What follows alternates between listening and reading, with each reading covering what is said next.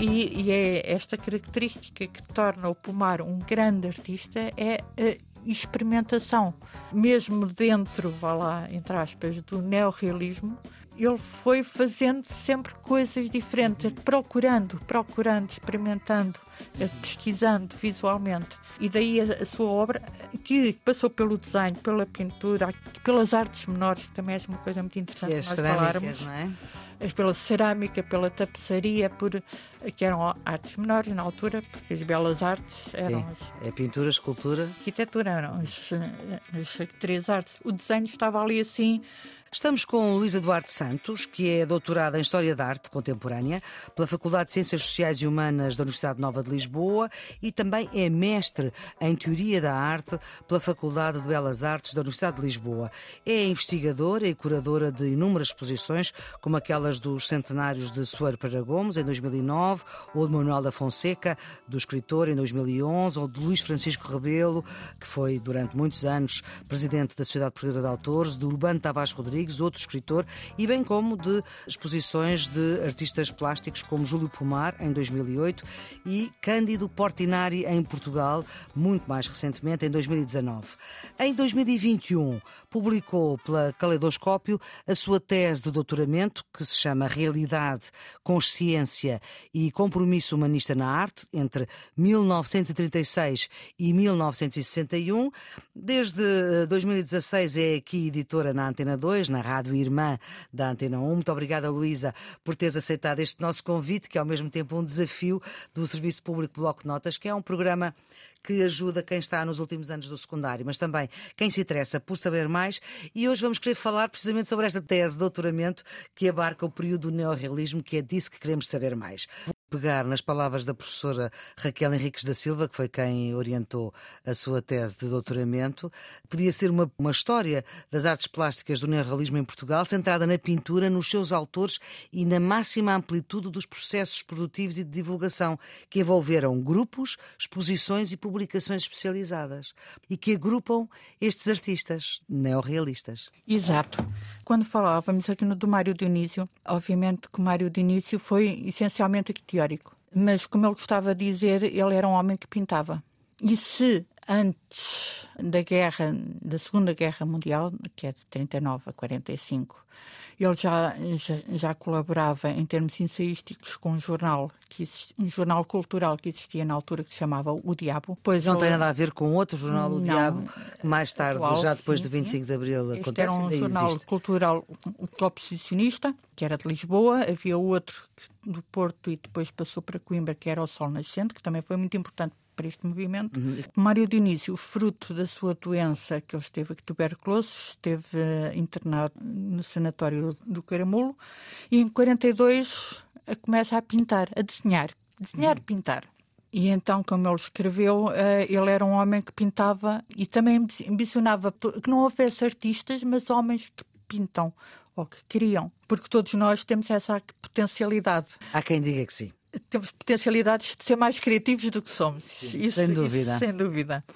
E em 42, eu gostava de referir esta data de 42, porque normalmente associa-se à arte neorrealista a partir do fim da Segunda Guerra Mundial, com a missão estética de férias em Évora, uhum. acho oitava ou nona, acho que é a nona. E muitas vezes coloca-se esse como marco do início da arte, mas eu recuo a 42. Uhum em Portugal? Em Portugal, claro. Onde não havia guerra. porque a arte do realismo social já enfim em França desde os finais dos anos 30 e no México também em meados ao início dos anos 30, portanto e havia alguns pintores, não de uma forma organizada, até porque não nos podemos esquecer que Portugal nunca foi um centro de pintura. A nossa escola de pintura foi aqui tardia, foi acho que no século XVIII, e portanto não tivemos uma um lastro? exatamente que havia poucos. Uh, havia poucos pintores. Ser pintor não era fácil. E a cultura visual portuguesa nunca foi muito implementada, uh, ainda não é, se calhar, porque muita gente vai aos, aos museus, ou as poucas pessoas que vão às galerias, uhum. vão e hum, não houve um despertar para o conhecimento do ver, que uh, assim como se aprende música, assim como se aprende a ler, não há aprendizagem do ver. do ver. Não há o despertar, nem um, um ensino, porque é diferente ensino de aprendizagem, uhum. nem há um ensino da arte, nem há uma aprendizagem do ver. E, portanto, nessa altura, muito menos, não é? Porque. Sim. E as condições económicas e sociais. E Mas a Luísa Duarte Santos estava a dizer que o ano 42 era fundamental porque. Porque há pelo menos três pessoas que começaram a pintar aqui nessa altura e a desenhar e que marcaram talvez não com ícones em termos de obras, Sim. mas o Mário Dionísio, o Manuel Felipe, que era um pintor de Coimbra, que depois expôs no início de 45, antes da guerra acabar, uhum. em Leiria, em Coimbra, no Porto e em Braga. Braga, onde os seus quadros foram destruídos. Por quê? Porque eram incómodos. O que é que mostravam os seus quadros do Manuel Felipe? As obras do Manuel Felipe eram um desenho que parecia pintura. Desenhos hum. feitos a mina, a carvão, uhum. uh, escuros, feios, considerados feios, uhum. porque mostravam o povo. E, portanto, em Braga destruíram-nos? Em Braga destruíram-nos, uh, obviamente, por movimentações ligadas ao regime ou, ou pessoas Sim, estávamos em 42, que, da é? situação e foram lá ao uhum. sítio onde estavam expostos e, e, felizmente só partiram os vidros e que as obras uh, essa foi a primeira uh, ação sensória uh, acerca da pintura a segunda foi na segunda exposição geral de artes plásticas na. Sociedade Nacional de Belas Artes em 47 Salgueiro, aqui em Lisboa sim em 47 1947 porque eles eles, quem são eles? Eles são um grupo de artistas muito, muito alargado, que no ano anterior tinha um, falar no seio do MUD e da Comissão de Escritores, Jornalistas e Artistas Democráticos hum. ligado ao MUD. Movimento de Unidade Democrática. Democrática. E após a guerra, num tempo em que o regime aparentemente se tornou mais suave, soft, suave. Seguir à guerra, pensava-se Uma até... aparente libertação, concessão. Libertação não poderemos Sim. exagerar, mas claro havia aqui muita esperança que o regime caísse e que mudasse. E então uh, eles conseguem uh, unir-se e fazer uma exposição, uma grande exposição uhum. na Sociedade Nacional de Belas Artes, em que toda a gente podia uh, expor, não havia prémios, não havia júri. Isso hum. contrariava as regras do que uh, uh, estava até então, porque os pintores que lá expunham, ou os artistas, melhor dizendo, tinham só... sempre passar pelo crivo de um júri. Sim, e além disso, os sócios da sociedade tinham que ser sempre apadrinhados. Portanto, só entrava. na sociedade na quem sociedade, tinha padrinho de acordo com o que já lá estava. E isso uh, tam, implicava, sobretudo, que os artistas que criam uma nova arte, uma arte moderna, tinham muita dificuldade em entrar. Ou então os jovens que ainda não tinham acabado porque também podiam entrar se fossem licenciados, e na altura não se dizia bem assim, se já tivessem acabado a Escola de Belas Artes. Uhum. E, portanto, eles conseguiram quebrar esse esquema a falar elitista da sociedade Uhum. Mas a arte também era elitista, não era só ali. Claro que sim. E era esse elitismo também, no fundo, a todos os níveis, quer a, a nível eh, dos artistas, da arte e do público. Uhum. Porque, obviamente, o público, o povo, Uh, tinha um certo receio de entrar em sítios, uh, sentia-se, não era receio, sentia-se constrangido, porque aquilo não era para uhum. eles, e eles, com essas exposições, Conseguiram abrir. Conseguiram abrir. E... A história que o Júlio Pomar dizia da arte para o povo. E, Exatamente. Do povo e para o povo. E pelo uh, povo. E para o povo.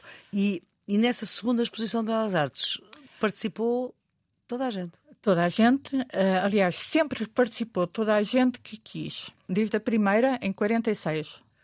Essas exposições, que foram 10 edições, tinham só uma premissa, que era os artistas que uh, expunham nelas não podiam expor no SNI, que era o Secretariado Nacional de, de Informação. Informação.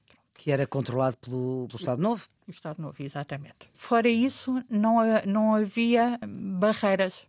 E, portanto, quem quisesse juntar-se, e eram. Portanto, quem é que ficou de fora? Ficaram de fora os artistas mais conotados com o regime. O regime por exemplo? O Júlio Rezende.